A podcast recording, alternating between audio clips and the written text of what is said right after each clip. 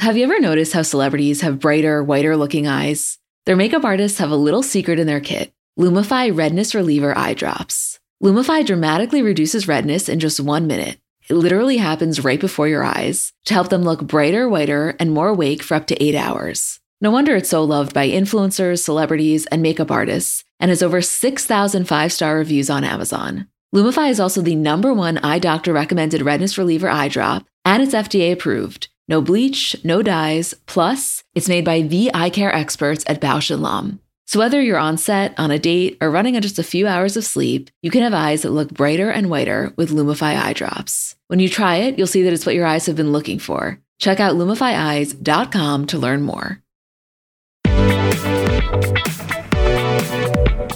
Hi, guys, I'm Emma. And I'm Julie. And welcome back to another episode of our Kardashian bonus show. Hey, Jewel. Hi, Em. I know there are far more important things to talk about here, like Kylie and Kourtney's conversations with Tristan. But I have to tell you personally, my biggest takeaway was when Kim is in New York and she's doing many things, one of them being going to the Skims opening at Rockefeller Center. And she's exhausted. Like we have the phone footage from Chris Appleton where she oversleeps and she's saying, you know, she's never really like this. She was so out of it.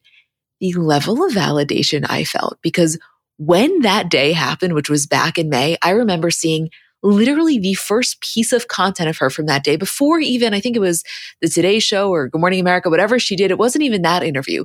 It was literally the first fan photo. And I sent it to you and I was like, something's off here. And it eventually became a conversation that the whole internet was having. But when she was then discussing how exhausted she was, it was such a moment where I was like, wow, we really know her. Like from one photo, I could tell, no, something's off here. I know. And then as the footage of that day kept coming out and as the videos of her at that Skims pop up kept coming out, we were like, this is her in rare form. Like we have never seen her like that. And that was the thing that I felt the most validated by was not even just that like we knew her well enough to know that she was exhausted. It was like the extent to how exhausted she was was the only logical explanation for the way that she was acting. Because I remember so vividly saying to you at the time, like, she has to be a level of exhaustion previously unfamiliar to her because 99 out of 100 times, or 99.9 out of 100 times, she is able to completely fake it. And this was the one time where she couldn't even fake it. And we'd never seen her like that. No, and the difference wasn't necessarily in the level of things that she was doing. Yes, she probably overcommitted herself and had a lot on her schedule, but that's kind of the norm for her. She's used to traveling like that. The difference was the lack of sleep because that's always been Kim's thing. She can pack her days as long as she knows she's getting that guaranteed REM cycle and she wasn't getting it. And there are some people that can operate really well on four hours of sleep. That's not her. She's like a, I would say six to nine type of girl. And it was just so evident here. Like, obviously, I'm, I'm not happy that she was this level of tired. I think this is not healthy. And this is actually sometimes the exact thing you see people get hospitalized for. But I did have a moment of like, wow, it is good to know that our read was entirely accurate. Yes. Yes. We'll obviously dive more into that scene, but just going back to the beginning, we start off with Kourtney's 44th birthday party at the bowling alley.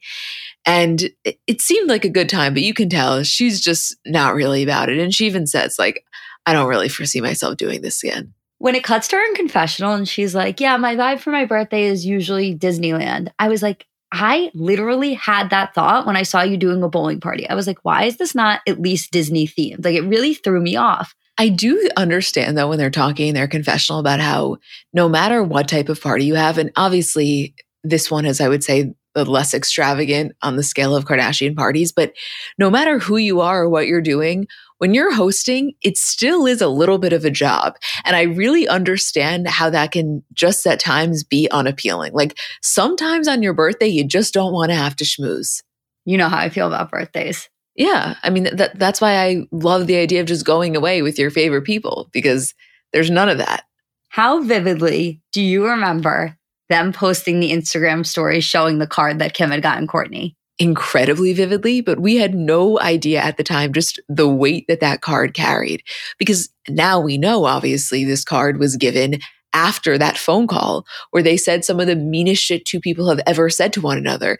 At the time that we initially saw that being posted back in Kourtney's birthday, which was in April, we had no idea how nasty it got. Well, forget about not knowing the call, which is what you're referencing is the most recent fight that they had had on this season of Kardashians, where they kind of rehashed the Dolce and Gabbana stuff. And Kim said the thing about the group chat, and Kourtney said about her being a raging narcissist, and they really exchanged words at each other. Yeah, at the time we did had no idea that was going to happen, but also at the time, season three of Kardashians hadn't even premiered yet. So we didn't even know the extent of their fight. All we knew was from promo that it was going to happen and that, you know, there was other stuff, obviously, with Kourtney and Kim that led to our understanding of their dynamic in a certain way. But no, we had no idea the extent of it. Same with when we saw them at, which you see later in this episode, but at the Blink 182 concert, because I remember at the time saying, oh, it's so interesting that they're together. Like clearly they've kind of worked through their stuff. But season three was premiering that night. Right, which we will obviously get into that scene. I do want to say in this confessional where they're then talking about the card and, you know, they're kind of just reflecting on high school and how mean they were to one another. It really hit me. And I think we've said this before, but this particular confessional, for some reason, it really stood out to me. Given the fact that they have made it clear they are not in therapy together. I know Kourtney has said she's in therapy. It's still unclear whether Kim is this is like their version of therapy. And I don't just mean their individual confessionals because we've spoken repeatedly how that must be cathartic on some level. But I swear to you, I don't think Kim and Kourtney are talking about how hurtful it must have been in high school when they were saying that shit to each other, other than when the Hulu cameras are there and the producers are asking them about it. So it's almost like while I would say if you're choosing one or the other, I think the show is more inflammatory to their relationship, as they said, you know, watching it back in the editing process and then watching it again when it airs. Obviously, things come up, but there has to be some level that is even a little bit helpful because at least it opens up the conversation.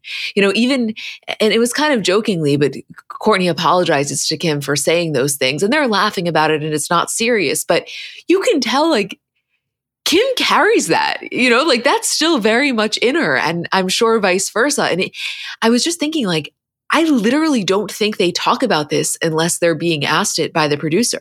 Yeah, it's so interesting. Well, actually, it's funny that you say the thing about Kim being in therapy or not being in therapy because she spoke about that in the GQ article. And actually it was a I don't know if you read the whole thing yet, but it was a conversation where Kourtney spoke about how helpful therapy has been for her and kind of wanting to encourage her family members to do it, but ultimately not wanting to force them. And Kim said she tried therapy in order to try and fix her marriage and it just wasn't really for her. So that was just a piece of like interesting information that came out um recently. But I will say the way that I feel about the fact that the confessionals we were watching in this episode are the same confessionals that we have seen throughout in terms of the joint confessional of them.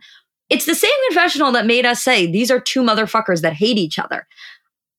I didn't feel that way watching this episode's confessional of them together. But I think what it is, is that I think when they're able to joke about their relationship and they're able to find the humor in it, they they present very differently. It's like that's their common ground. So it's like the fight that they were having over the Dolce stuff is like when that side of them that like really resents each other and like has a lot of trauma and has a lot of old issues come out. But there's something for both of them that's so bonding about their high school experiences. And even if they were terribly mean to each other, and specifically as it sounds in this confessional, Kourtney being terribly mean to Kim, it's like you can almost see the way they hold those memories so dear because it was like, well, she was mean to me, but like she's also the only one that like knows how mean she was to me because she's the only other one that knows what our childhood was like to the extent that she does because of the closeness in age. Yeah. I, I mean, listen, I think that their vibe in terms of what we receive. And like you said, this is the exact same confessional that was filmed when they're talking about various things. I just think it's dependent on the subject matter they're talking about.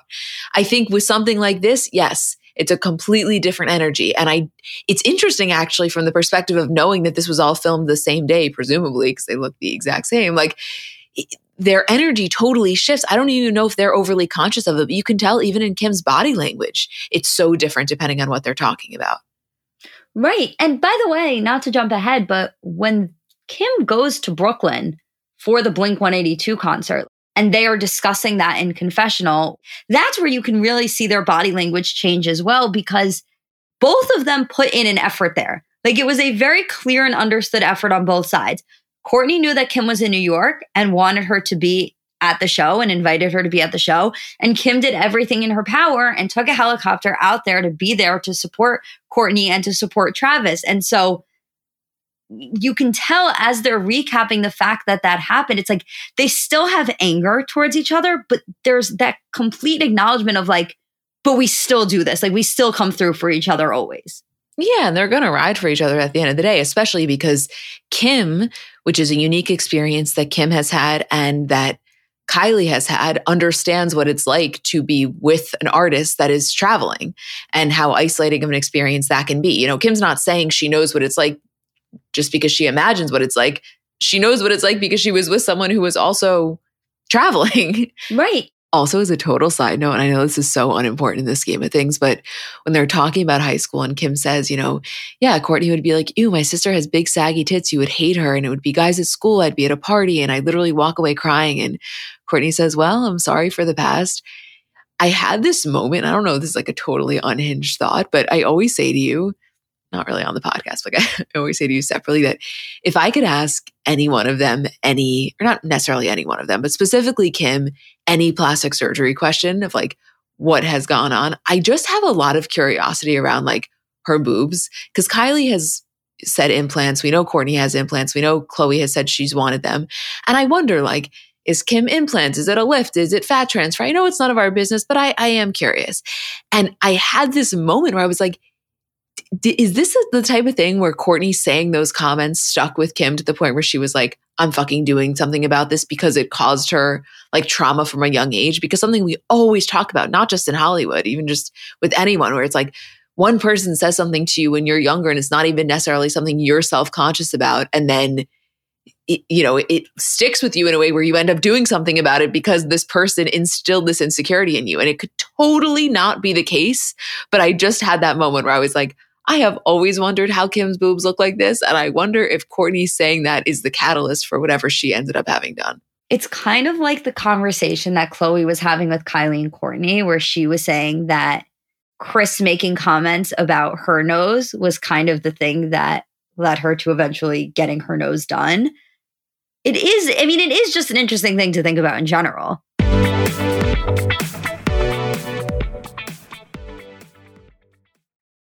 So, you guys know I'm very much in the business of just making my life more seamless across the board. There's a way that I can make things more convenient. I am certainly going to take it. And of course, this comes into play with food delivery. I've been a fan and a user of DoorDash for a while now, but I specifically want to talk to you about DashPass because it kind of takes things to the next level. So, DashPass is the one membership you need to get the most out of DoorDash and everyday life. DashPass members get $0 delivery fees and up to 10% off eligible DoorDash orders. So that's groceries, drinks, personal care items, and more. You can put a little joy back into your schedule. Sign up for DashPass today. Use code CBC23 and get 50% off up to a $10 value when you spend $12 or more after signing up for DashPass. Subject to change, terms apply. So DashPass makes delivery even more worth it. It helps members save more than $35 per month on average. Plus, DashPass delivers way more than just a night's dinner. That includes special access to experiences, promotions, and DashPass exclusive menu items, all for only $9.99 a month. And if you sign up for DashPass now, you'll get your first month free. So put a little joy back into your schedule. Sign up for DashPass today. Use code CBC23 and get 50% off up to a $10 value when you spend $12 or more after signing up for DashPass. Subject to change, terms apply. That's 50% off up to a $10 value when you spend $12 or more after signing up for DashPass with code CBC23. Subject to change, terms apply. Sign up for more, become a DashPass member today.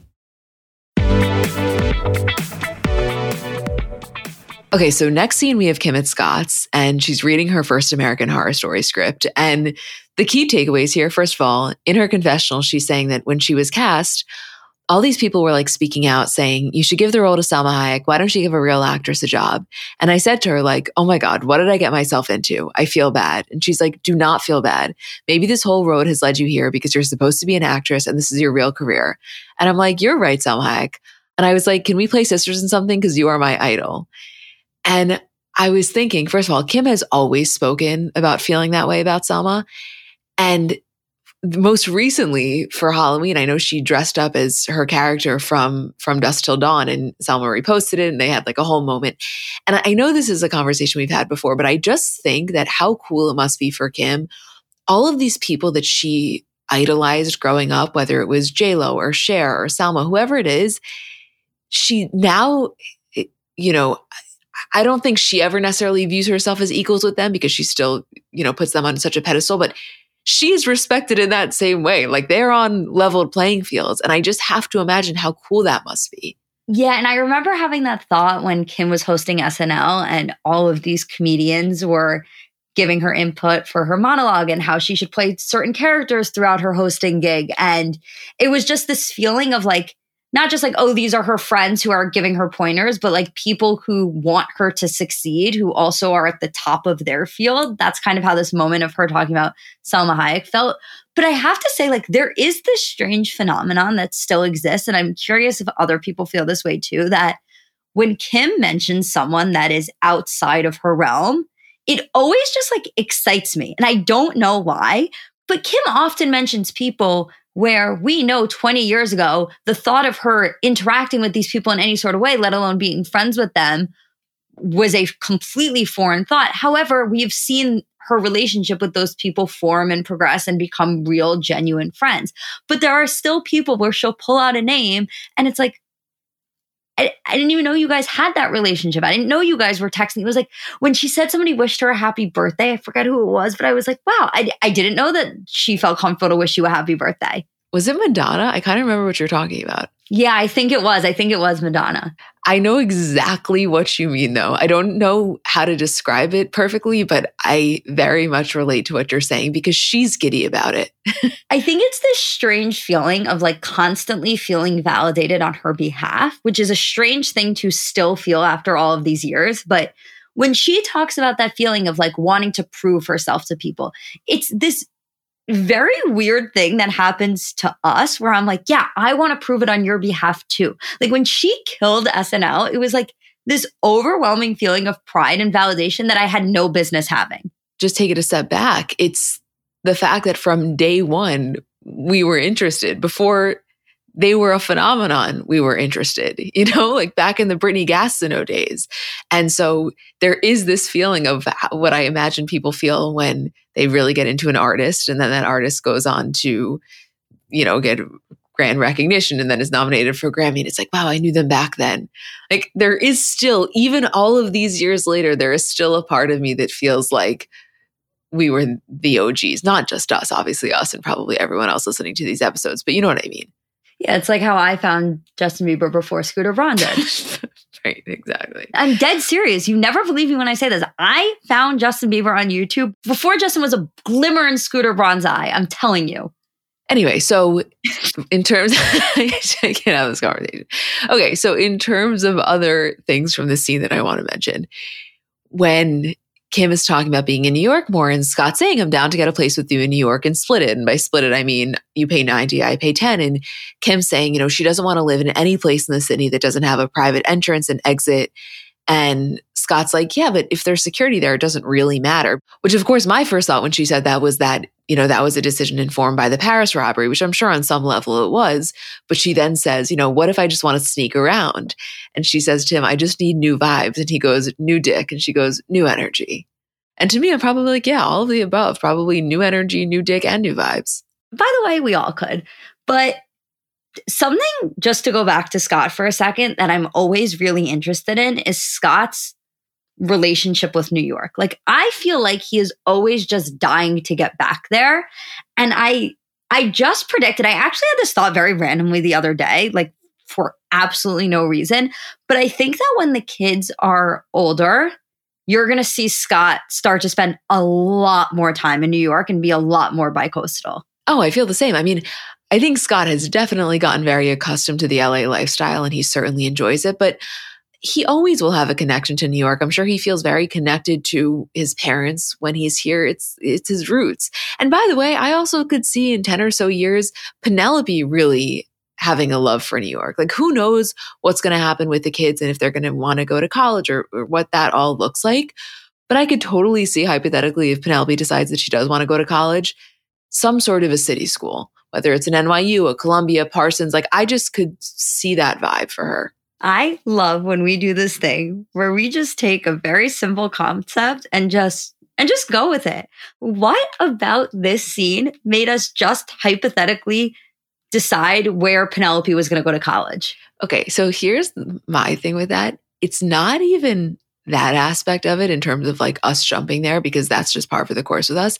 It's the fact that it's moments like that where I realize we have gotten so fucking comfortable on this podcast to do that and just like not give a shit if it sounds like the most outlandish thought. You know what I mean? Because that's that's the exact conversation we would be having if we were walking down Fifth right now talking about this scene, right? But like I just don't think a couple of years ago I would have been so not in my head when recording to think like, well, people think that that's a crazy thought process to get there. I don't give a shit now. I'm like, these are our friends.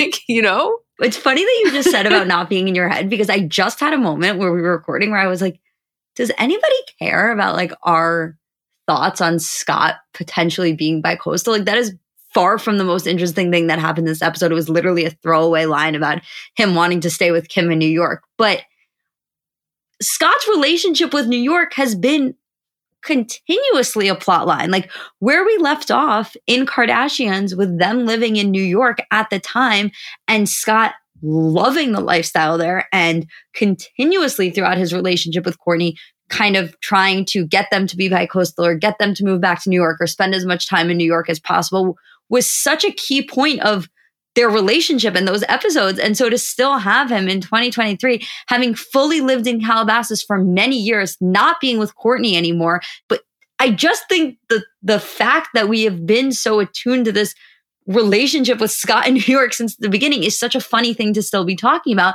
And I think that if you are listening to these recaps and you're really in on the Kardashian ride, like you, your ears perked up at that too. Yeah, you get it. That's that's what I'm saying. I feel like these people are our people. so like I, I don't yeah, ex- eh, that's exactly it's the whole thing is crazy. I mean, I said to my dad today, I don't even know how he got on this conversation, but I was talking to him on FaceTime and I I said I was like, yeah, Julie and I are gonna record. And I was telling him a little about the episode. And he was like, Crazy that this is your job. I was like, this is crazy, right? Like I had a moment. I know we have that all the time, but I had one of those today when I was talking to my dad of like, whoa, like this is my favorite thing in the entire world to talk about it. I can't believe we get to do it multiple times a week. Same. Can't believe it.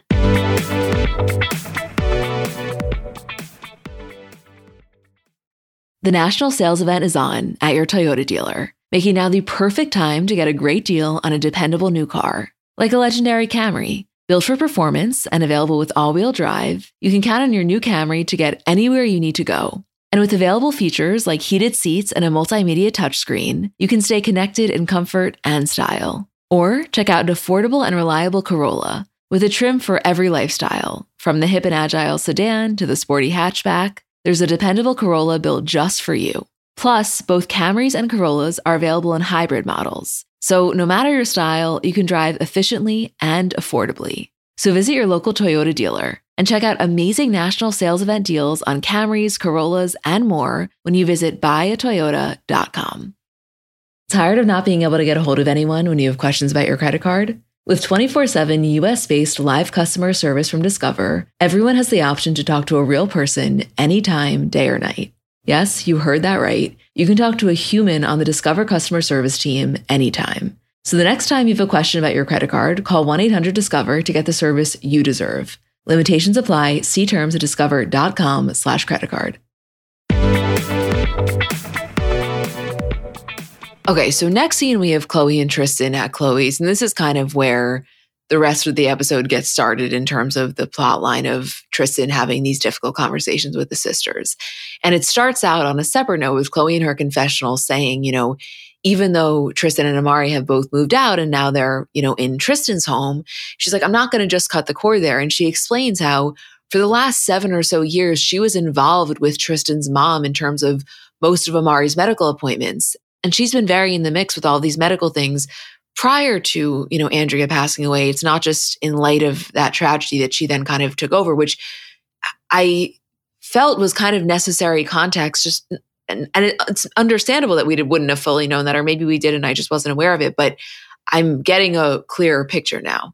Yeah, no, we certainly got a lot of context here. And I think that is one thing we got throughout this entire rest of the scene and the entire rest of the episode is just a lot more information and understanding as to where Tristan is at with this current journey he's on and more importantly where Khloé believes Tristan is at with this current journey that he's on.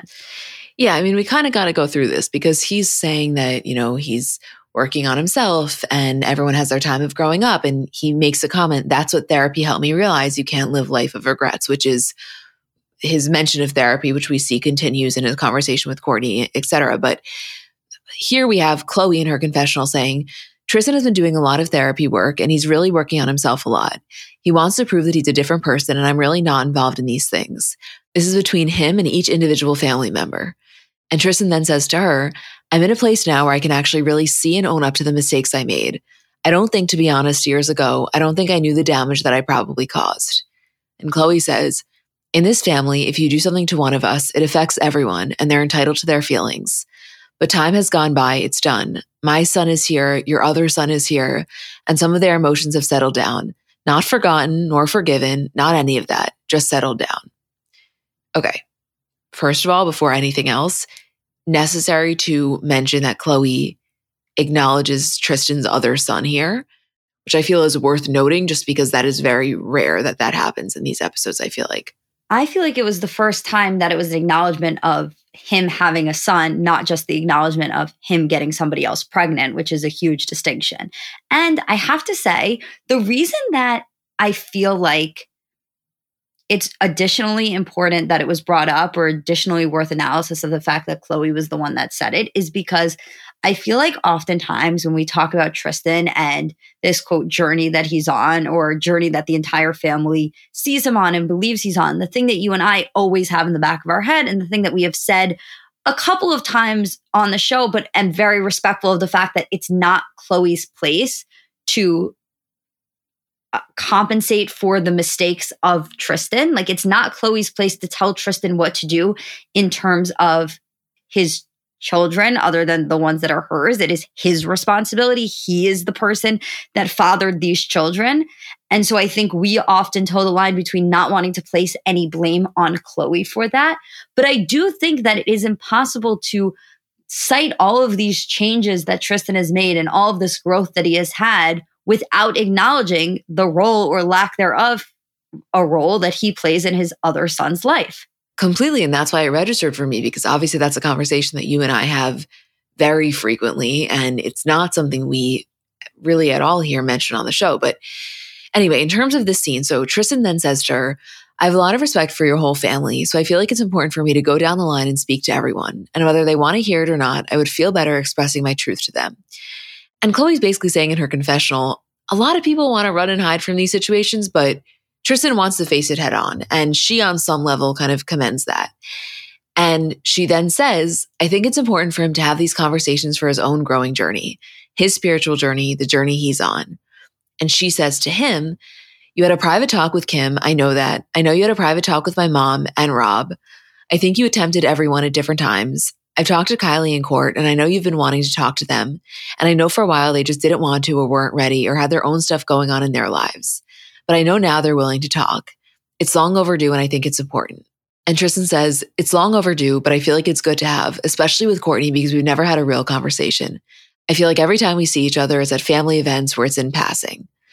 Let's just pause for a second because we then get into the Kylie mention and the Jordyn mention, which we can talk about. But interesting to note that we know he's had the conversation with Kim and Kris, but Khloé clearly mentioning here he's had a conversation with Rob, which is something I've always been curious about, and hearing her plainly call out the fact that he has wanted to with Kourtney and Kylie, and they both were the more hesitant of the bunch, not including Kendall. Right. And that is information that we are never not going to be interested in. Like what the relationship between Tristan and Rob is like, I think has been entirely a mystery to us. The fact that they had a conversation, not to say that we wouldn't have expected that to take place, considering how much time Dream spends with Khloé and presumably Tristan because of that, how close Khloé and Rob are out of the entire bunch. Like, it, it, of course makes sense for a conversation between Rob and Tristan to take place. It's just never something that I think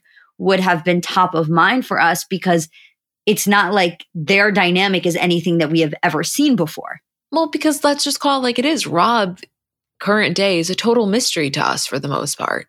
You know, like we can wonder about it, but at a certain point, when you're really seeing nothing of a person, it's not that you stop wondering, but I don't think it's the most top of mind thing. It's not like he's popping up here and there. And so it, it, goes through our minds. It's like anything that we are envisioning about a conversation that may have transpired between Rob and Tristan or Rob and anyone else is entirely something that we have created in our mind based on zero like evidence from any sort of social media or comments on the show or anything, you know, and, and that's his choice. And like I totally respect it for him. But I I think about him a lot less, I think, than I used to, just because we really get such minimal exposure, if any. Right, exactly. And you know what is actually the most interesting aspect of all of this is of course there was no scenario in which we were going to get a Tristan and Rob conversation on camera.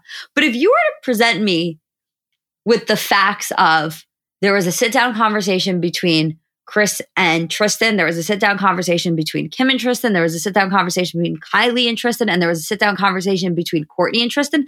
There's no scenario in which the two I would have picked that we would get to see that go down would be Kylie and Kourtney. That was the least likely scenario.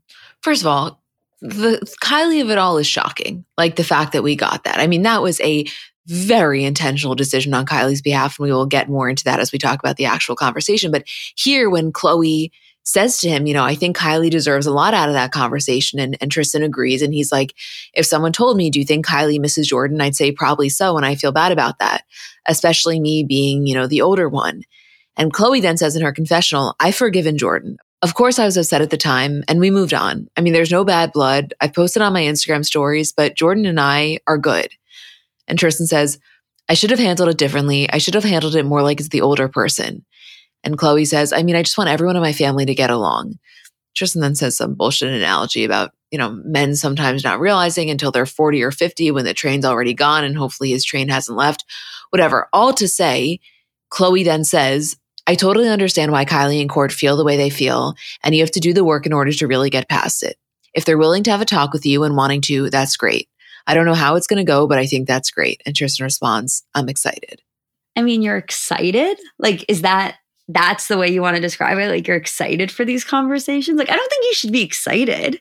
I will just say there's no adjective he could have given to describe how he's feeling that would have come across as great. You know what I mean?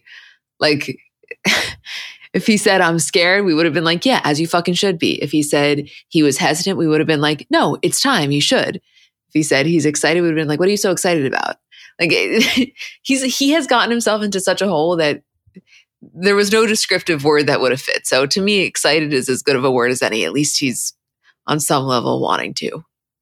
Right. I would have I would have picked nervous, but I I I can't choose how he's feeling in these moments. Well, of course he's nervous. Of course he's nervous. Excited is just the word he's choosing to say.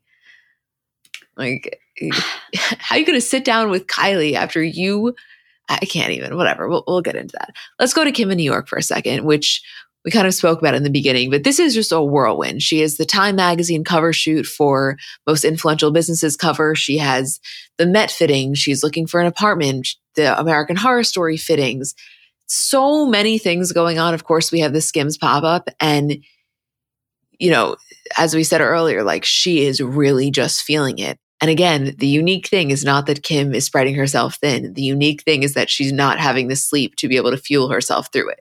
The unique thing was also watching her take the cheese off of her Joe's pizza. I was like, what are you doing? Yeah, that was strange to me. Like, I mean, listen, I love the dough part as much as the next guy, but not without the cheese.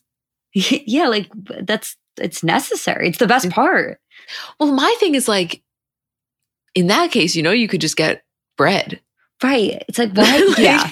Like if, if the goal is bread, let me show you some delicious focaccia. Like I can fuck you up with a sourdough if you're trying to.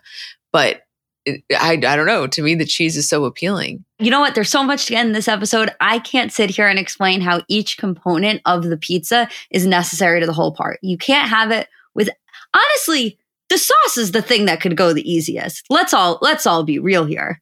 Well, you know how we feel about a white slice. Yeah. A little white slice with a little red chili flake. Fuck us up. No, stop. Please don't talk about pizza right now. I know I'm like hungry a little bit. And I just had Sweetgreen, which like in the moment was so good. And now I'm talking about this. I'm like, fuck Sweetgreen. I I, do love that hummus crunch salad. I'm not even gonna lie to you. Talk about a food hyperfixation. I know. I really How many nights I- this week have you had it? like four, I think. I know because I've been with you for three of them. Except for I did just black and chicken, no tofu today. And you know what's a small little change that I made? It comes with a basil leaf, which like is so minor, but I was realizing I just I don't need basil in the salad. So I just had them not put the leaf in it and it enhanced the experience for me. All right, Albert Einstein. Okay, let's go to Kylie and Khloé. So Khloé's in her confessional. She's saying, I have a special relationship with every one of my siblings. I love them all so much, but Kylie's my little baby, to which I say, we know. Like her, listen, they all do have a special relationship, but Khloé and Kylie and Khloé and Rob are always notable. Khloé and Kylie is one of my favorite duos in the game. And Khloé says to Kylie, I had a talk with Kendall the other day because Tristan was here dropping off the kids or something. And I was saying, Oh, Kendall's about to come over. And he was like, Oh, I want to say hi. And I was like, Oh, no, you can leave.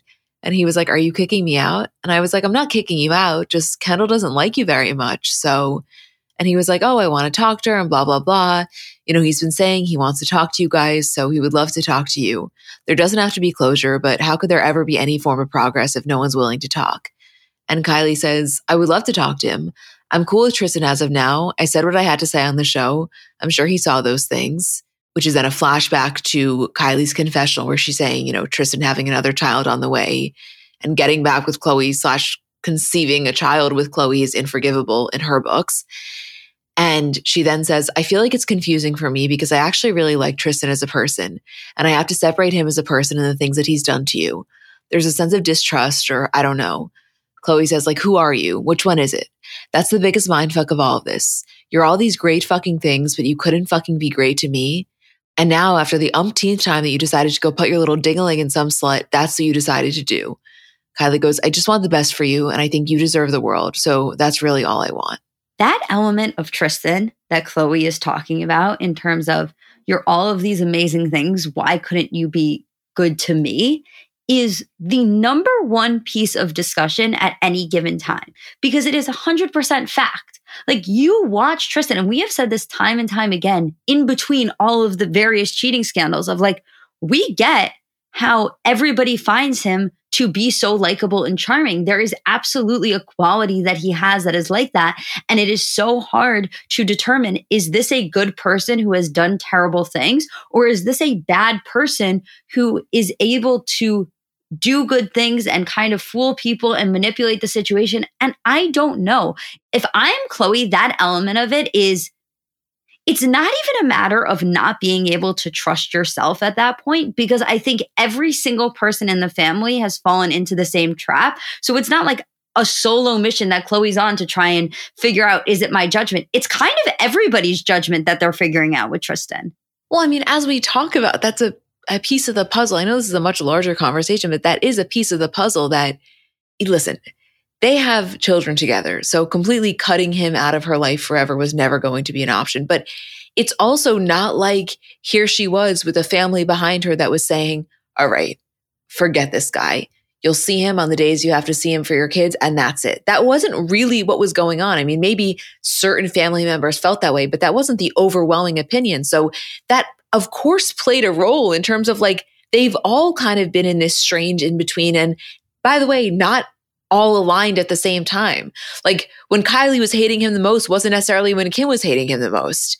You know, like it, it's it's so strange when you think about all of their individual feelings on him, on what he's done, on where he's at, and you then put Khloé in the middle of all of that. It's not that they listen, the Kardashians are a very united front, of, of course, and it's not that they're not united on this. They are very united in that like they want Khloé to come out on top in whatever way that is. But in terms of how they've gotten there and where they're currently at and where they're feeling on Tristan, that is not united. That's all over the fucking place.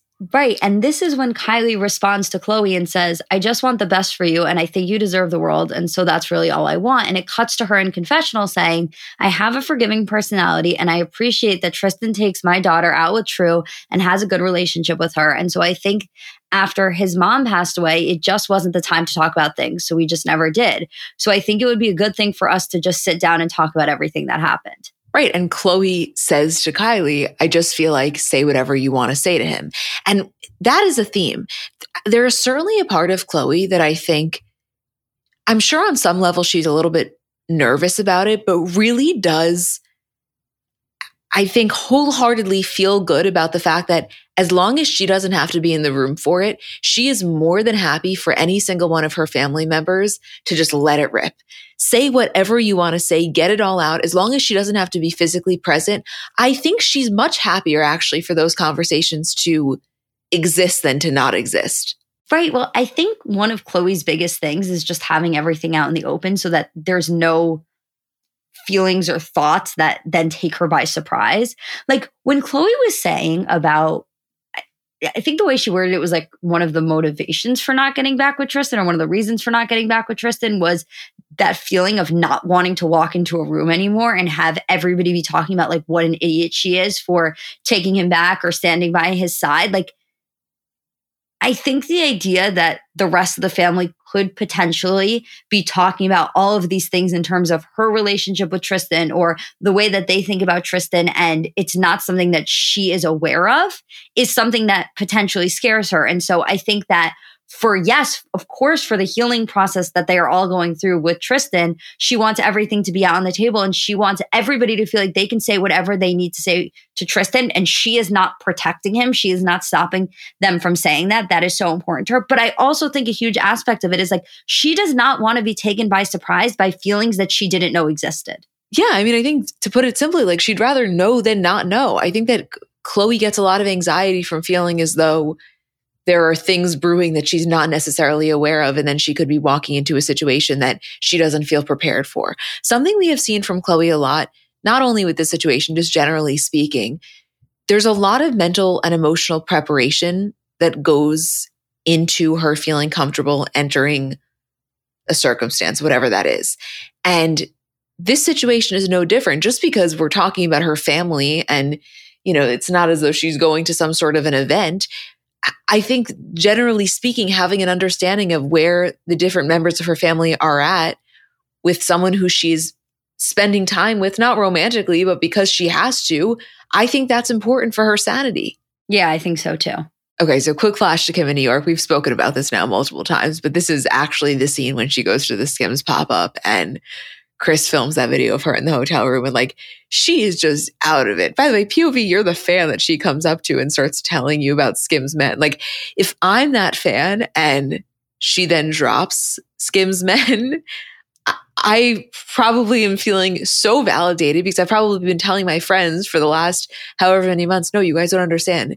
Kim Kardashian personally came up to me and told me about this months ago. And everyone's like, all right, like that meme where it's like, okay, grandma, let's get you home. And then they watch that. They're like, wait, you know what I mean? Like a hilarious perspective to consider for a second. Her doing that has huge getting drunk at the Christmas party and telling everybody that the surrogate is pregnant energy. Yes, yes, yes. And then this is, you know, also when we see Kim going to the Blink 182 show and it cuts to Kim and Kourtney in confessional and they're just talking about how nice it was. And Kourtney's saying, you know, it's a, the best feeling to have Kim there when she's feeling kind of homesick. And she makes it happen. Like she takes a helicopter there and and you see they take the selfie the day that the show's premiere. Like it was just you could feel that there was a real good energy there. Like I know, I'm sure in the moment it was the last thing Kim felt like doing because of how exhausted she was, but it was so the right thing. And I think she was happy she did it and Kourtney was happy she did it. And it was just nice. Like I have nothing overly intelligent to say. I just enjoyed that scene. And I fucking love her hair like that. You could see how much Kourtney appreciated the fact that Kim did that. And of course, it was on some level for Kourtney and to support Kourtney. But I think the thing that meant the most to Kourtney about it was not just the fact that Kim showed up for her and the fact that she was feeling a little homesick and Kim's presence really helped with that. But the fact that Kim showed up for Travis, like that is number one most important thing to Kourtney. It's like Travis is her family. And as much as Kourtney does this thing where she's like, well, I have my family and my family, like it's separate, like there is nothing that brings Kourtney greater joy than her family supporting and loving Travis in that way. And so for Kim to do that obviously was a big gesture in terms of her fight and her relationship with Kourtney, but it was an even bigger gesture because of what it meant in terms of Travis. Totally. And like, by the way, it's not like he's just some, you know, musician starting out. Like he's the fucking drummer of Blink 182. What a cool show to be at. Like the whole, it's a whole, it's a cool experience, the whole thing.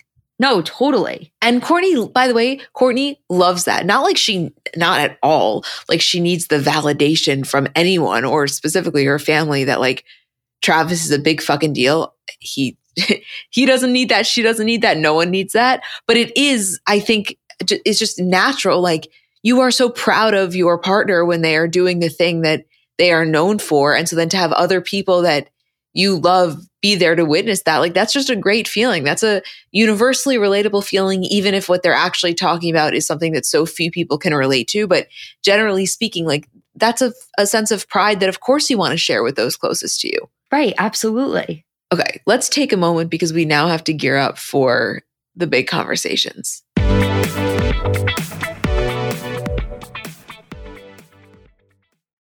I don't know about you guys, but I am one of those people where every year on daylight savings, having that extra hour of light in the evening just like completely transforms my mood. I feel like I am not me when it gets dark at 4 p.m. And obviously, the flip side of that is that first morning after springing forward can be rough. So, I want to tell you about something that can make it so much easier, so much more enjoyable. It's called Hatch, and Hatch can help you choose sleep, prioritize healthy habits, and then also make the time change transition seamless and enjoyable. So, the Hatch Restore helps you build sleep habits that make your unwind and wake routines simple and enjoyable. So, a phone free bedtime, no matter what time of year it is, which again is really a habit I'm trying to change this year, and this has very much helped it. And then with the Hatch Plus subscription, you can access the latest routine building features like Cue to Unwind, which signals you that it's time for bed, and Pillow Talk, which is kind of like your favorite shows or socials without the screen to keep you up. For me, that's like such a wonderful feature because it helps me unwind, but not in a way that feels unnatural. It's kind of like the benefit I get from scrolling my phone without scrolling my phone. And then waking up in the morning is just so much more peaceful. Like, I don't think it's good to wake up to that jarring alarm sound. So, to have kind of an easy wake up, I've just really enjoyed my morning so much more. Right now, Hatch is offering our listeners $20 off your purchase of the Hatch Restore and free shipping at hatch.co slash CBC. Visit hatch.co slash CBC to get $20 off and free shipping. Hatch.co slash CBC.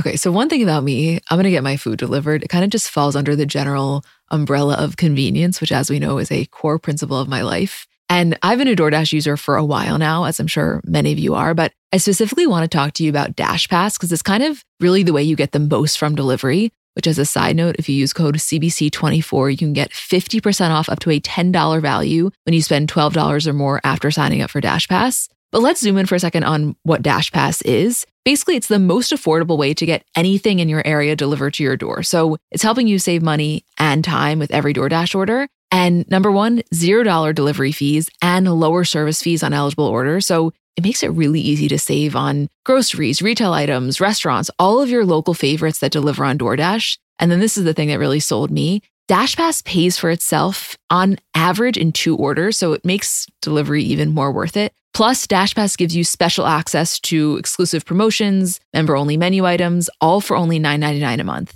Get more from delivery for less. Sign up for DashPass today only on DoorDash. Use code CBC24 and get 50% off up to a $10 value when you spend $12 or more after signing up for DashPass. Subject to change, terms apply. Okay, we are now entering the Kylie and Tristan conversation. Just a couple of dates to keep in mind here. Jordyn Gate happened February 2019. Most recently, Kylie and Jordyn spotted at Sushi Park was July of this year. And then the TikTok Kylie made from the Acme store with Jordyn was September of this year. So obviously, as Kylie alludes to in this conversation, her and Jordyn have rebuilt their relationship and they've been talking. And it's not as though being together at Sushi Park was the first time they saw one another. It was just the first time they publicly saw one another. But I just think it's important to have those dates in mind as we go through this. Okay. Kylie's in her confessional. She sets us up by saying, Tristan's coming over to talk to me. I do feel a little nervous, but I think in any relationship, friendship, I think communication is key and I'm protective of Khloé. That's what it comes down to. I think she deserves the best. And they're kind of just bullshitting, talking about how Kylie used to have some great nights there and then she kind of retired. And she then says, So you wanted to talk to me? And he goes, Yes, I wanted to talk to you. I think it's been long overdue. She agrees. And he then says, and I'm going to read this I feel it really bothers me because it's like we've always had such a dope relationship. And I feel like everyone got affected differently, but I think you were affected the most by a situation with losing a sister, basically. You lost Jordyn, who's a big part of your life, because I mean, I know how much she meant to your life and your guys' connection was you guys were two peas in a pod. And so the fact that I put myself and her in a situation that wasn't right and wasn't smart made it tough for you and Khloé because at the end of the day, you have your best friend and you have your sister who you love more than anything else. So it's 100% on me. And so I want to say I'm sorry and I feel bad about it. The fact that I came with my poor decisions and being a fucking idiot and just being young and stupid, I wanted to say I'm sorry again for that. Just because I mean, life is so short. It sucks because even though we've made our mistakes, it's hard to come back from situations like that. Okay. Immediate pause because obviously we need to get into Kylie's response, which is more interesting of the two. But it really hit me in this moment of like, is this the first time since this happened in 2019 that they are talking about this? Well, my instinct was say it, there's no way it's the first time, but it kind of sounds like it. The way they are talking, it's not like he, I mean, which I know we eventually get to, but it's not like he's talking about his recent infidelity or generally the way that he has treated Khloé. I mean, he's talking about the loss of Kylie's friendship with Jordyn. And by the way, he's talking about that now four years later when it's gone so far past the point where they've actually rebuilt a relationship and i don't know i another conversation could have taken place but the way they're talking it sounds like this is the first real sit down they've had about it which actually is what's so interesting to me about that is like all the other interactions we've seen of Kylie and Tristan since then I'm now thinking in my head have happened without them ever address like i don't know sorry i'm just i guess i'm processing this in real time but that just really that really shook me. Well i had this moment when we saw the preview for the episode where i was like oh it makes sense to me that kourtney and tristan would be having this big conversation because kourtney as we know is obviously the one that feels the most type away about tristan and what he did to Khloé with the most recent cheating scandal. I was like, it's interesting that Kylie is the other big conversation. Not to say that Kylie isn't so protective over Khloé, and not to say that Kylie wasn't really upset at the time. And, you know, she was the one that said this is entirely unforgivable. But I was surprised that she was the other piece of the big conversation. I had literally forgotten that that conversation was going to be about Jordyn. Like I was only thinking about it in terms of the most recent cheating scandal. And I guess the reason that I probably thought that and felt that way is because I had assumed that whatever conversation needed to take place about Jordyn had already taken place. And then he fucked up again, kind of fucking up the conversation that had been had. But yeah, you're right. It kind of sounds like that conversation never really happened at all. And when you say like thinking about the interactions between Kylie and Tristan in between, you know, Jordyn Gate and this conversation, like I can't off the top of my head give you those interactions. Like I don't remember there are no interactions between Kylie and Tristan that so stood out to me. No, it's not that there are certain interactions that have stood out to me. I'm just saying they've been like together many times at least. I don't know that this whole thing was just really disorienting for me. And maybe there was a part of me that was personalizing it a little of like, there's just no fucking way that I could be with someone on a consistent basis for four years and something like this and never have addressed it. And again, maybe they just never have for the show, but it, I don't know. This was like rocking my world in a way. And what I think is so interesting here is when Kylie responds and says, I appreciate that. I think I was so codependent with Jordyn that I could have never imagined my life without her. We would have probably still been living together. And I think she needed to grow without me. I needed to grow without her. But you know, Jordyn and I are cool. Like we still talk and catch up. We're good. First of all, fuck Tristan. Like that is the thing I'm the most interested in because that's what we've been saying. That in some ways, not to say this was a blessing in disguise, I would never use that term to describe this situation, but like there was a codependence happening between Kylie and Jordyn that did need to be broken. This was not the way it needed to be broken. It just so happened to be the thing that did it. But like, I guess just to hear Kylie say that, that's what you and I have been saying. And I'm not saying she maybe has never said it before, but it, it just felt different. I don't know. Something about it, specifically watching this episode after knowing where they're at currently, it just hit different. I mean, hearing Jordyn's name get mentioned at all was something that really shocked me. Even in that initial conversation between Tristan and Khloé, when they're talking about it, and Tristan saying about wanting to speak to Kylie because of how affected she was because of Jordyn, it was like, I, I, I just, I never thought that we would get a day when that conversation was openly discussed on the show. I was just shocked to hear them so openly discussing what went down with Jordyn and Kylie's feelings on it and Tristan's feelings on it. It just, I guess maybe because it felt like such a thing of the past. And I guess that probably goes back to the conversation of is this the first time they're talking about it? But because it had happened so many years ago at this point, it's not that I thought anybody was over it. It's not that I thought Kylie was over it. It was just, I never thought that it was going to be relevant enough that Kylie would feel comfortable having that conversation on camera, or Khloé would feel comfortable allowing Jordyn's name to be brought into the conversation, or Tristan would feel comfortable bringing up that. Fa- like, I don't know, but it really caught me off guard to even hear all of them openly discussing Jordyn by name. I know. Like I, I I so understand why we're both having such a hard time sounding even remotely eloquent because it it was very disorienting. I really get it. I understand your reaction because I had the exact same reaction. It, the whole thing just like fucked me up a little bit. I also think that a lot of times, for the sake of not calling attention to a specific person or incident, like they almost gaslight us into thinking that we wouldn't know who they're talking about. And I could have seen them having this conversation where Tristan and Kylie sat down, had a full conversation, and didn't say Jordyn by name once. Like, you lost a friend. I had a hard time with a friend, but you and I, like, I could have seen that being how it was referred to. But the fact that it was so open with us as the audience of we know what happened, we know you know what happened, let's cut the bullshit and just have an honest conversation about it. Like, that's what I think shocked me because I could have so seen it going in the other direction. Right. But again, necessary, because I, I so fucking agree with you. Such necessary and important context is that we are watching this go down after seeing on Kylie's terms where her and Jordyn are at. You know what I mean? Like it, that is intentional. There's no way that they would have allowed this episode to air without us having seen them at Sushi Park, them at Acme, whatever it was. You know, like to me, that I think is super necessary to mention here. I do not believe this episode would have aired if Kylie herself had not first, you know, driven the narrative of where her and Jordyn are at. Like, uh, let me put it like this. Let me put it like this. There's no way after all these years that we are going to get our questions answered as to if Kylie and Jordyn are good based on her conversation with Tristan. There's no fucking way that she's breaking the news to the world. It's almost, it almost, I think in her eyes would be disrespectful to her relationship with Jordyn to allow the public that knowledge based on her talking to Tristan about it. Well, what I've been so curious about is was this conversation between Kylie and Tristan at all a catalyst for Kylie and Jordyn publicly having dinner together?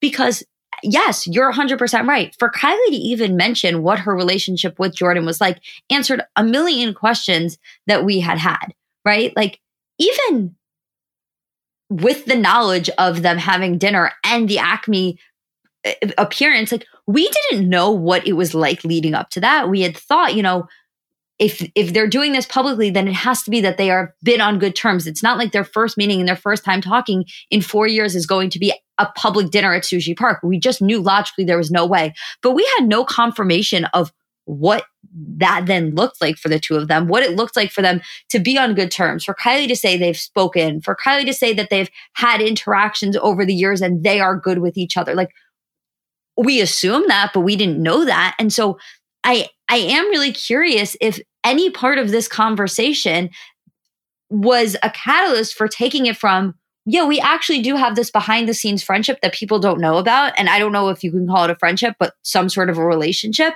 to then saying, we can be public with this, or like maybe we do something in public, or maybe we go out and stop hiding this. Like, I don't know. But the timing of it all also lines up because, like we said, this episode takes place presumably sometime between April and June. The concert and the season three premiere was May 25th. Kourtney's birthday was the end of April. So if we're operating within that timeline and Sushi Park was July, like those two events happened somewhat close to each other, presumably. I can't even get that granular. All I'm saying is that before this episode was airing, Kylie was making a public appearance with Jordyn. That's the one thing I feel the most 100,000% sure about. I can't speak to exactly when this fits in with anything else, but that I feel like confident in. I mean, what about the fact that Tristan responds and says, well, let her know I apologize for, you know, whatever. She went through a lot during that time too and probably gave her a lot of flack. And I'm the reason why that relationship went a different direction. But I just want to make sure I say it to you and just let you know because I was a fucking idiot. First of all, okay, again, this is like a moment where I'm struggling to get my words out because I'm so mind blown reliving the scene. What we are witnessing, folks, is in 2023, Tristan Thompson asking Kylie to apologize to Jordyn on his behalf for what she went through in 2019. You realize that, right? Yeah, I, I do realize that. This is like, it, it's it, the whole thing was blowing my mind. I'm not even necessarily saying it like critically. I'm more so, I haven't gotten there yet. I'm more so just like actively processing it. Right. I can't even analyze what it is that he's saying because like I said before, the fact that this conversation is even taking place is is the only place my mind can go to. I can't then I'm only human. I can't then distinguish like am I impressed with what he's saying? Like, do I feel like there's a difference there? Is there something to be said for the fact that he acknowledges the power dynamic and the role that he played in that? And and uh, the way that it affected Jordyn, like I, I like, I, yeah, as he should. Like, I don't think you should get praised for doing the bare minimum of like the right like I, I don't know. I don't know. Um, it's a lot going on here right now. But about four years later I, yeah it's a lot. We don't have to it's okay. Let's just don't need to stress ourselves. But anyway kylie responds to him and says you do some dumbass shit. He goes dumbass shit. And i'm like why the fuck was i doing that? And she goes i think you have such a good heart and good energy and to know you is to love you your spirit and everything. It's confusing because some of the shit you do is really crazy and he says, I think a lot of it was just selfish and not really understanding the value of good people. And when he's outside of Kylie's in his like on site confessional, which is very OG housewives and new age Kardashians in this kind of like docu series, he's saying to the camera, you know, Kylie's been there for my family and us through the worst of times, and her life got altered because of my actions. And so I just want to be accountable and wanted to say my apology to her and Jordyn. And hopefully she'll relay that message to Jordyn because it affected a lot of people. The most important thing is I'm trying to, I want to gain back the respect of my family. So that's what I'm trying. It's just one day at a time.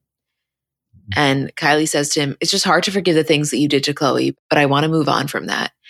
He goes, I'm not in a position to ask for anything. I think the only thing I could do is just continue to prove myself and be who I am. And then I think maybe over time, not forgiving, but more so trying to gain everyone's trust back. You want your family to be comfortable around you. You never want your family to look at you side eye or question your character or your integrity as a human being. That's like my motivation for anything.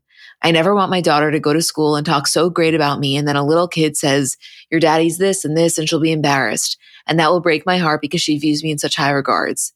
You want to be a good influence and role model for them so they can be proud of you and say, That's my daddy.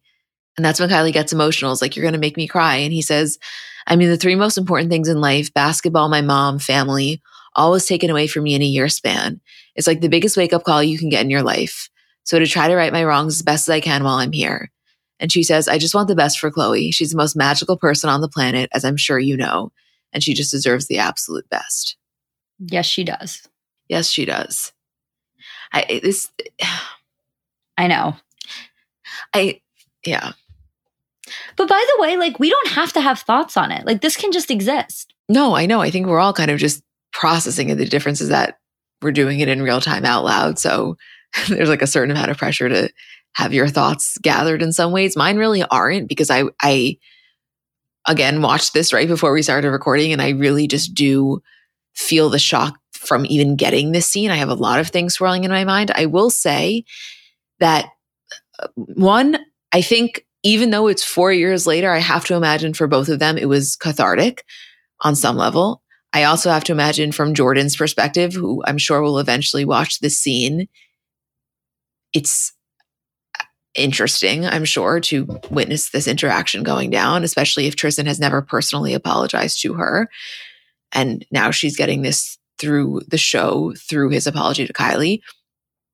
But separate and apart from, you know, this or Kardashian specific, when he says that line about, you know, wanting to behave in a way where his kids feel like that's my dad and nothing that anyone can say about his past actions could then take away from the way that they view him like i always say to you i feel like this is a conversation we have constantly when talking about like you know people we want to be with or whatever that like it is not lost on me the way that i feel about my dad and how unique that is of like i know with my entire heart this is like the best fucking person, like a good man. Like I feel so grateful to be raised by someone who I view in such high regard and not just me, everyone around him views him as such a good person and like I want that so badly for the person that I end up with for like my kids to feel that way. You know, like um, it's not Tristan specific because like it's not even about him, but just as a concept, I really get what he means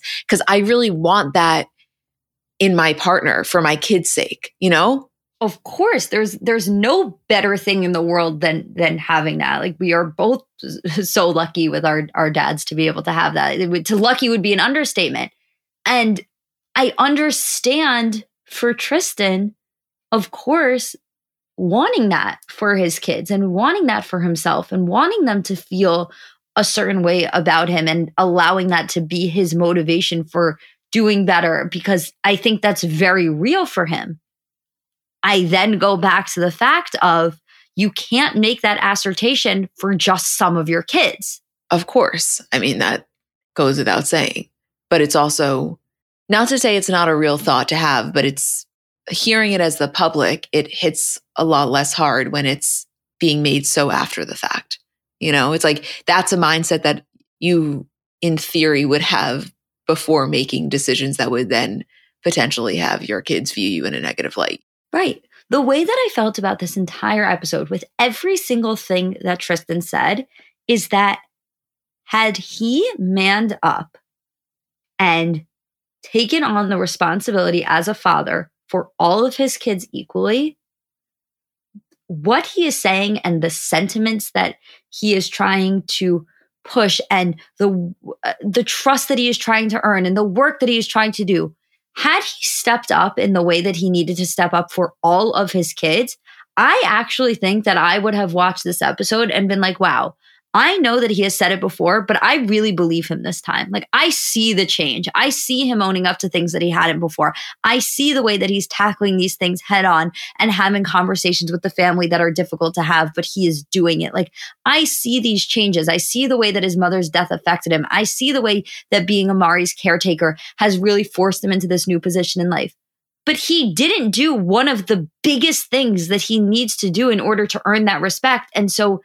as a result of that, I can't say all of these things that he is saying are 100% truth for him. I can't say that he means every single word that's coming out of his mouth because there's an overwhelming piece of evidence that says that he doesn't.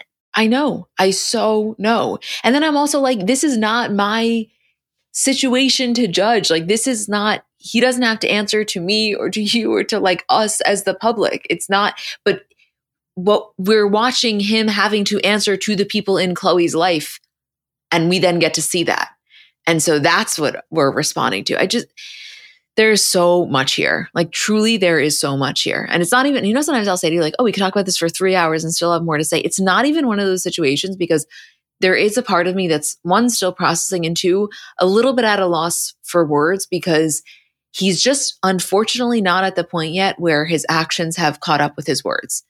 Maybe five years down the line is a totally different situation. And it's, you've really seen that his commitment to this new version of himself has really stood the test of time. And, you know, we can all decide he's fucked up majorly in the past, but everyone has chosen to work past it. And he had an awakening and, you know, people shouldn't be judged for the worst things they've ever done. And look at what he's done now and the way that he is such a good father to all of his children. Like whatever those things are, the reality is that we're not there yet. And I'm not saying he can never get there, but we're just that's not where we're at right now. Where we're at right now is him recapping 2019 to Kylie. So let's just take a beat.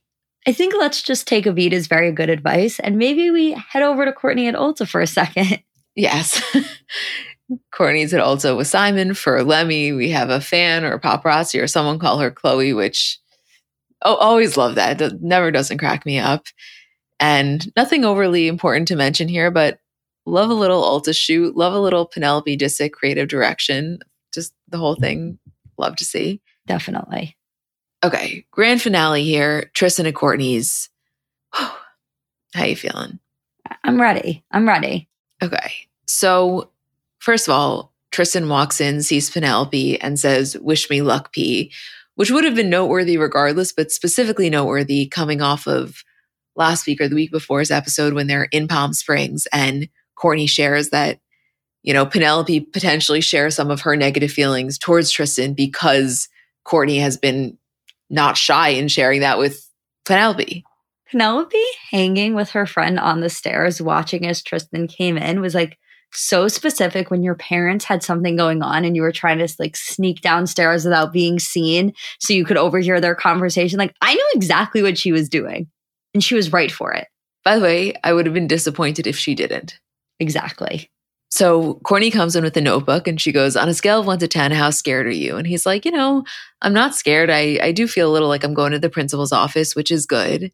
And Kourtney is giving us necessary context in her confessional, saying that when they were in Palm Springs for Easter, Tristan kept referencing his life and his future with Khloé and that he texted her the second that he left her house asking to talk. And she was like, I was trying to eat my Cheetos in peace and I didn't want to go talk to him when I was in Palm Springs. She's like, so Tristan and I have really not connected and I just can't fake it, which was so relatable. Like, as you should, you do not need to interrupt your Cheetos eating to have a conversation with Tristan that you don't even want to have. Like, do, do your thing. Also, like, were they Cheetos or were they like, you know?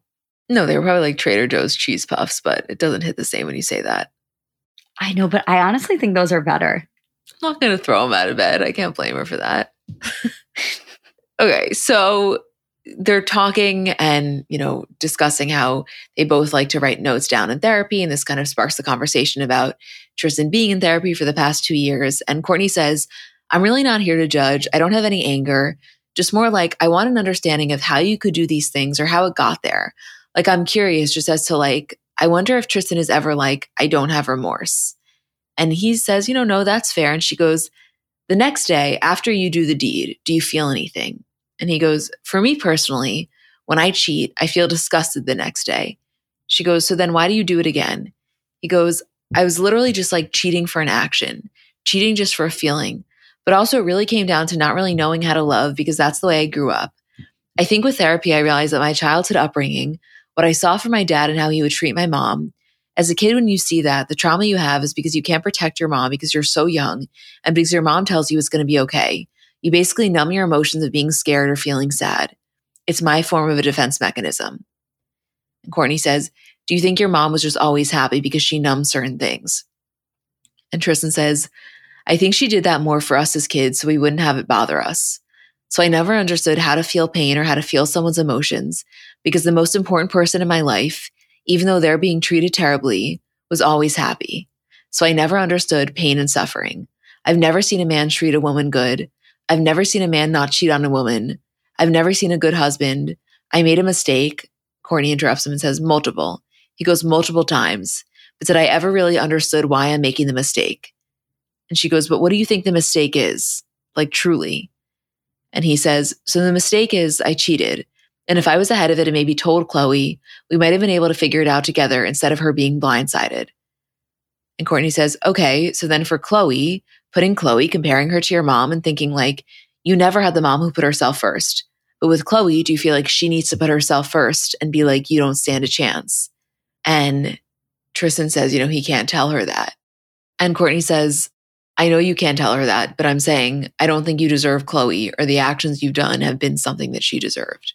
I mean, this was intense. I know. I feel like I just did a dramatic reading. I just we had to go through like every line of that. I felt like.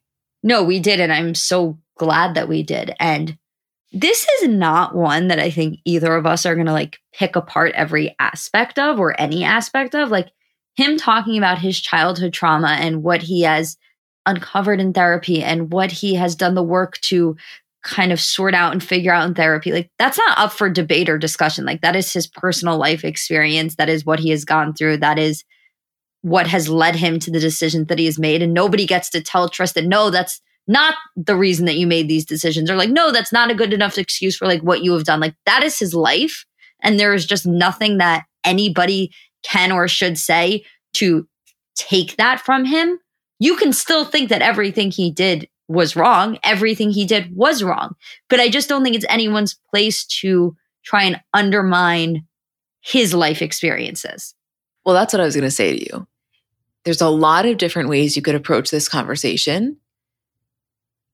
I do not feel comfortable, specifically on a podcast, diving into what he mentioned in terms of his childhood, specifically in the aftermath of his mom's passing. It's just not somewhere I'm going. I, I don't feel comfortable doing that.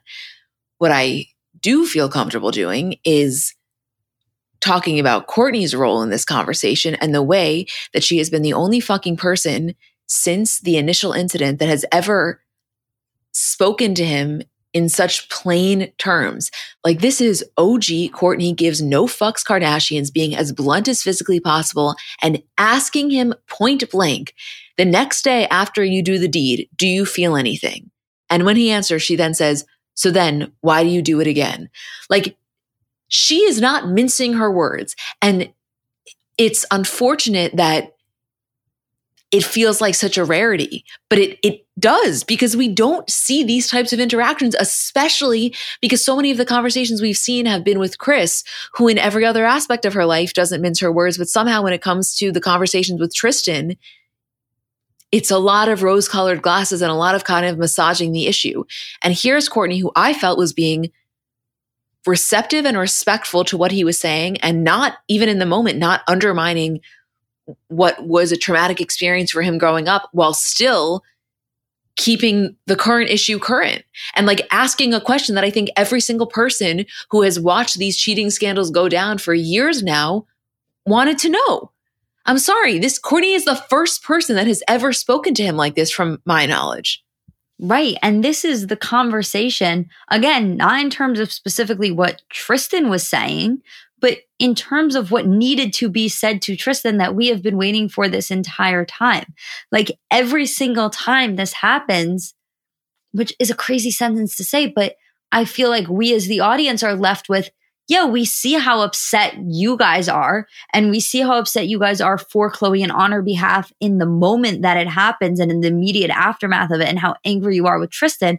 But then this strange phenomenon happens where Tristan kind of works his way back in and everything gets a little swept under the rug, or there's enough time that has passed where the feelings aren't so raw, and therefore people aren't to our knowledge and to what we see on our screen, having these conversations with him and having these direct talks with him, asking him these direct questions that needed to be asked. And so, for enough time to have passed where the anger is kind of subsided and they're able to be with him amicably, and Kourtney hasn't lost sight of these are the questions that I need answered. And if you are going to play a role in Khloé's life in whatever capacity it's going to be, you are going to have to account for the things that you have done wrong. And so I was just so happy for Kourtney to really be the only person to ask these things. Because even in the conversation with Kylie, like I understand that was more about Tristan apologizing to Kylie for the role that he played in her friendship ending and the effect that it had on her life.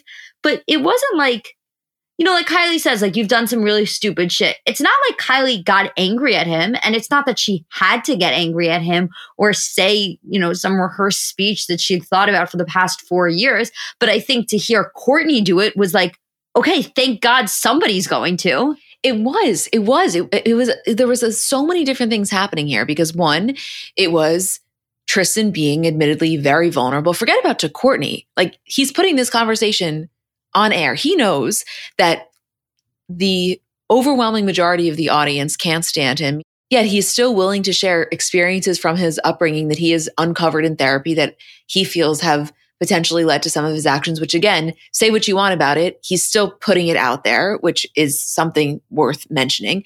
Second, we have Kourtney bluntly calling out exactly the thing that we've been so begging for someone to do, but also you know, the part to mention here is when Tristan gives the explanation about how it was watching his mom deal with the actions of his dad growing up and all of those feelings and how, you know, she didn't put herself first and and so much of what she did was putting the kids first and numbing her emotions.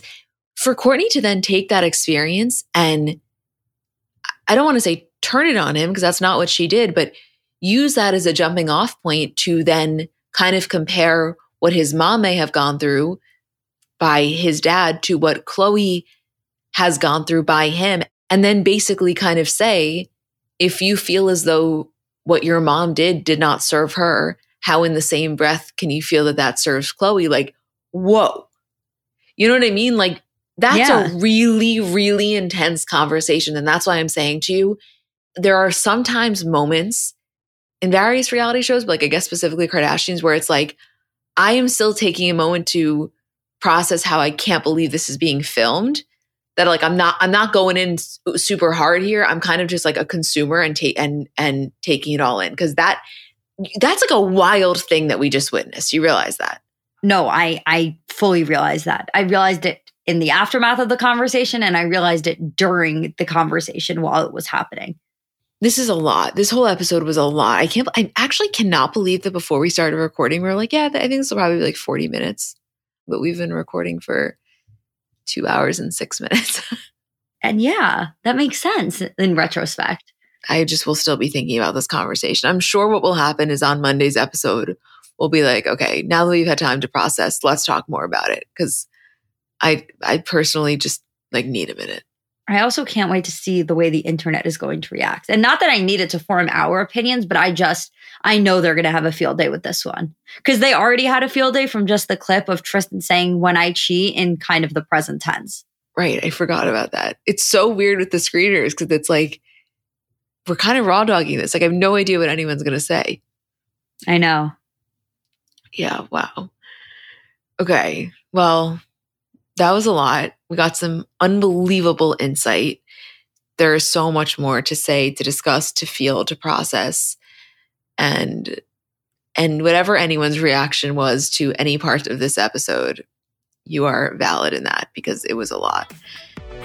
Okay, I think that's it. We love you guys. Thank you for listening and letting us do this. We love you.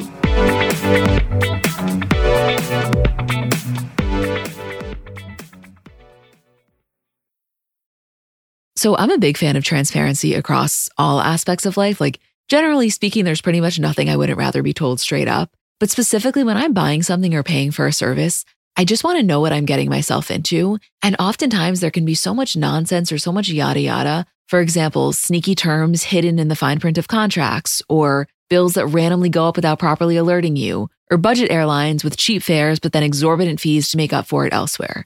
And we just should not need to be dealing with this type of yada yada in our lives. And yes, you could read every single word of every single contract, and that's one way of avoiding it. Or you can go with a trusted brand like Metro by T Mobile that helps you to get ahead and not pull you back. That's right. You don't take yada yada from life, so don't take yada yada from your wireless provider. Metro by T Mobile has no contracts, no credit checks, no surprises, and nada yada yada which honestly gives so much peace of mind. Like you shouldn't have to compromise for an okay option with sacrifices when you really deserve that full transparency.